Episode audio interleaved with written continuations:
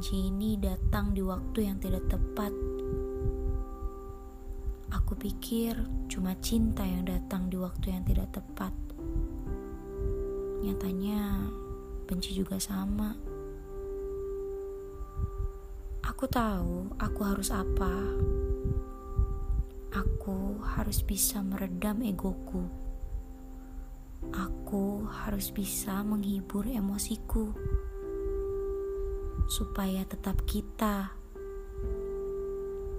Hati-hati, di luar sana banyak sekali yang mencoba menghibur Lara ini. Tapi kamu jangan khawatir.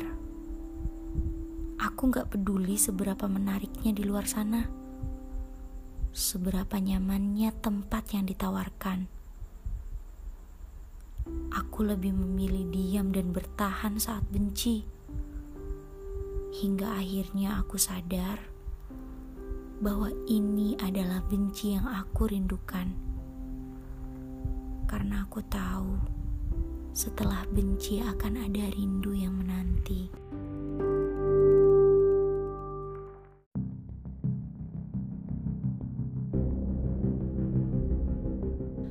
Halo, selamat malam semuanya.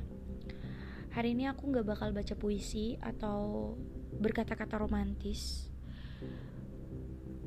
aku mau cerita sedikit tentang berita yang lagi viral banget di sosial media yaitu tentang TKI yang bekerja di sebuah kapal besar yang asalnya dari negeri Cina. Jadi kebetulan ada beberapa teman Indonesia yang berada di Korea dan mereka meminta salah satu youtuber youtuber kayak Korean-Korean gitu untuk membahas berita ini atau untuk membahas kasus ini. Sumpah aku pas membaca dan nonton langsung videonya tuh kayak sakit hati banget sih. Kayak sedih banget gitu. Ya langsung aja. Aku ini menceritakan ulang dari salah satu akun Instagram at kegoblokan.anfaedah nama akunnya itu. Dan nanti kalian bisa tonton juga selengkapnya videonya di Mas Hansol ya. Jadi nanti ada YouTube-nya aku taruh di caption. Aku bakal bacain di sini. Jadi TKI Indonesia yang bekerja di sebuah kapal besar berasal dari Cina. Mereka bekerja sebagai ABK atau nelayan. Di akun ini diceritakan bahwa mereka bekerja di kapal tersebut layaknya seperti budak dan kebetulan kapal mereka sempat bersandar di Busan, Korea. Oke, jadi eh, orang-orang uh, orang -orang Indonesia yang bekerja di kapal besar tersebut itu dieksploitasi atau dipekerjakan udah layaknya budak yang bener-bener tanpa ampun gitu kerjanya yang nggak manusiawi banget. Dan kebetulan kapal itu tuh jarang banget bersandar tapi beberapa waktu yang lalu itu kapal ini bersandar di salah satu daerah yaitu daerah Busan Korea. Di salah satu daerah di Korea gitu Lalu di sini diceritain beberapa orang Indonesia mencoba memberitahu pihak Korea dan mereka memberikan beberapa video kepada pihak Korea. Jadi uh, si TKI ini uh, atau orang-orang Indonesia yang berada di kapal itu berusaha buat nyari pembelaan atau memberikan informasi sebanyak-banyaknya berita ini supaya sampai ke mungkin ke pemerintah Korea ya supaya bisa dibantu untuk diinvestigasi lebih lanjut supaya bisa oh, ditolong gitu mereka. Terus di sini menceritakan kalau pihak Korea waktu itu tidak bisa langsung percaya kepada mereka karena kurangnya bukti.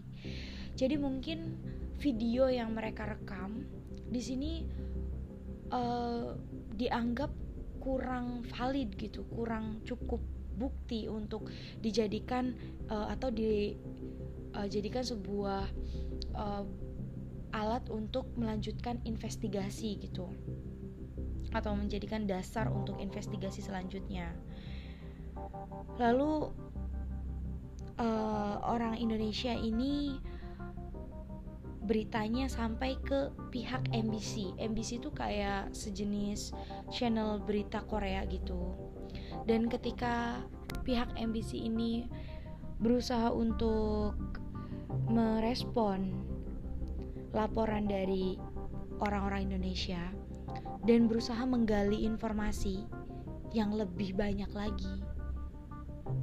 Tapi sayangnya kapal itu keburu pergi. Kapal itu sudah tidak bersandar lagi di Busan.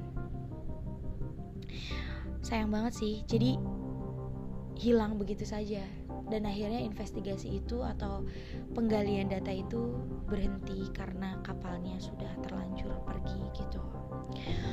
Nah, video yang diberikan oleh orang Indonesia kepada MBC berupa video di mana orang Indonesia itu meninggal. Jadi di video itu di, di video itu ada orang Indonesia yang meninggal dan langsung dibuang ke laut lepas. Sumpah ini jadi mayatnya tuh langsung dibuang gitu ke laut dan udah beberapa orang Indonesia yang meninggal dan dibuang ke laut begitu saja jadi sebelum sebelum mereka berangkat dan mereka dipekerjakan menjadi ABK mereka itu sempat membuat salah satu surat perjanjian atau sejenis MOU gitu yang isinya pokoknya inti dari surat itu tuh apa pun yang terjadi dan jika nanti mereka meninggal mereka akan dikramasi di tempat di mana kapal itu berhenti di perairan ya jadi intinya mereka itu uh, menyetujui bahwa ketika mereka meninggal, mereka mau mayat mereka itu dikramasi dan dibuang ke laut lepas. Dan nantinya abunya nanti tuh si abu ini akan diberikan ke keluarganya yang ada di Indonesia. Setelah itu mereka akan dikasih uang santunan kematian.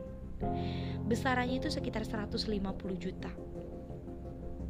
Dan surat ini ditandatangani oleh mereka di atas meterai dan keluarganya pun menandatangani dan menyebutkan bahwa mereka membuat ini secara sadar dan sehat dalam keadaan sehat walafiat dan tidak ada tekanan dari mana pun.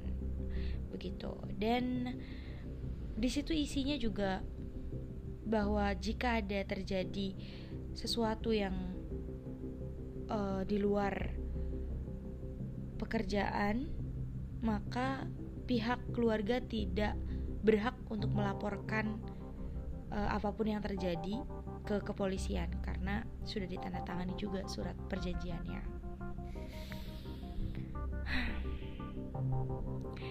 Kenapa orang Indonesia bisa meninggal di kapal tersebut? Ternyata mereka kerja hampir 30 jaman. Aduh sumpah ini jahat banget sih. Dan hanya dikasih istirahat sekitar 6 jam saja. Kerja 30 jam mereka cuma dikasih istirahat 6 jam saja. Dan mereka diduga dilarang minum air putih. Jadi maksudnya gini loh. Di sebuah kapal itu pasti dikasih makan dan minum kan? Oke. Lalu minuman ini mineral ini hanya boleh diminum oleh oleh nelayan dari Cina saja. Sedangkan orang-orang Indonesia itu hanya boleh meminum air laut yang sudah difiltrasi jadi nggak boleh minum air mineral. Jadi mereka hanya minum air laut. Ah, ya ampun. Ini menyebabkan beberapa dari mereka itu sakit dan akhirnya meninggal. Jadi saking banyaknya air laut yang mereka minum yang difiltrasi yang menyebabkan mereka meninggal. Jadi beberapa berita ini uh, belum diberitakan di TV Indonesia dan belum belum sampai beritanya ke Indonesia. Terus yang lebih miris lagi nih, yang lebih membuat aku ngerasa gila sih ini jahat banget, jahat banget. Bayangin, mereka kerja 13 bulan. 13 bulan lebih dan hanya mendapat gaji sekitar 1,7 juta saja. Gila gak sih? Sedih banget. Gak kebayang jadi mereka itu aduh udah mah kerjanya Rodi kerjanya kayak budak. Dan katanya kalau mereka dikasih waktu untuk makan mereka itu lebih memilih untuk duduk karena saking capeknya di sana bener-bener. Gila. Satu bulan gaji itu 13 bulan itu cuma 1,7 juta. Ya itu artinya cuma 100 ribu dalam sebulan mereka digaji. Mungkin dari kalian ada yang nanya ya kenapa sih mereka nggak kabur aja gitu? Kenapa nggak mereka nggak nggak udah aja gitu nggak nggak kerja di situ lagi jadi mereka itu nggak bisa kabur sama sekali. Saking uh, kapal itu tuh terus berlayar aja gitu jarang ke daratan. Karena informasi yang didapat kapal itu harusnya hanya mengambil ikan-ikan tuna gitu. Tapi mereka itu mengambil juga ikan-ikan hiu ikan-ikan yang tidak boleh diambil gitu. Jadi ikan-ikan hmm, yang dilarang diambil tapi mereka ambil jadi itu menjadikan mereka itu melakukan hal yang tidak diperbolehkan. Nah, kalau mereka mendarat, itu artinya mereka akan mendapat masalah karena pasti akan ada sisa-sisa sirip-sirip ikan yang tidak boleh diambil sama mereka gitu. Dan um, mereka itu sudah tanda tangan perjanjian kan, yang tadi aku udah ceritain terus paspor mereka, identitas mereka itu ditahan. Dan yang kalian harus tahu mereka itu ada deposito yang sangat besar yang itu juga ditahan. Jadi alasan mereka nggak bisa kabur tuh ya karena itu juga sih. Terus uh, yang bikin kita nggak habis pikir um, mereka itu usianya dari usia 19 sampai usia 25 tahun. Yang mana usia itu tuh usia-usia produktif ya gak sih? Kebayang di negeri orang di tengah laut dan mereka cuma digaji 100 ribu dengan pekerjaan yang sangat berat dan mengancam nyawa gitu.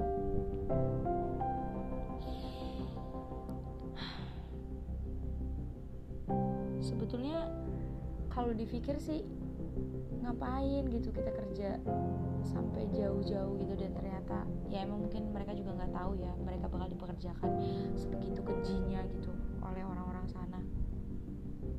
Gila itu minumnya air laut men 13 bulan. Mereka cuma boleh istirahat 6 jam 30 jam bekerja. Ya mungkin kalian pengen tahu selengkapnya dan pengen tahu cerita lebih detailnya dan di situ juga ada videonya juga. Ada video uh, rekaman dari mereka dan ada video peti yang dibuang ke laut juga di situ lebih lengkap dan buat teman-teman semoga ini menjadi pembelajaran buat kita untuk uh, tidak langsung tergiur dengan uh, iming-iming gaji besar atau iming-iming kerja di luar negeri terutama buat uh, daerah di mana aku tinggal yaitu banyak banget teman-teman TKI atau TKW yang kerja di sana. Semoga kalian dilindungi dan semoga diberi kesehatan dan semoga kalian bisa kembali ke Indonesia dengan keadaan yang sehat walafiat dan utuh. Bisa berkumpul lagi dengan keluarga jaga kesehatan teman-teman dan uh, aku harap sih uh, pemerintah Indonesia lebih banyak lagi membuka lowongan pekerjaan dan uh, mereka uh, pemerintah Indonesia bisa lebih care lagi, bisa lebih peduli lagi sama teman-teman yang berada di luar sana. Gitu aja sih uh, cerita dari aku. Semoga kalian bisa mengambil hikmah dari berita ini dan kalian bisa lebih tahu tentang bagaimana di luar sana. Jangan lupa bersyukur karena masih banyak orang yang lebih tidak beruntung dari kita hari ini. Oke, okay? selamat malam.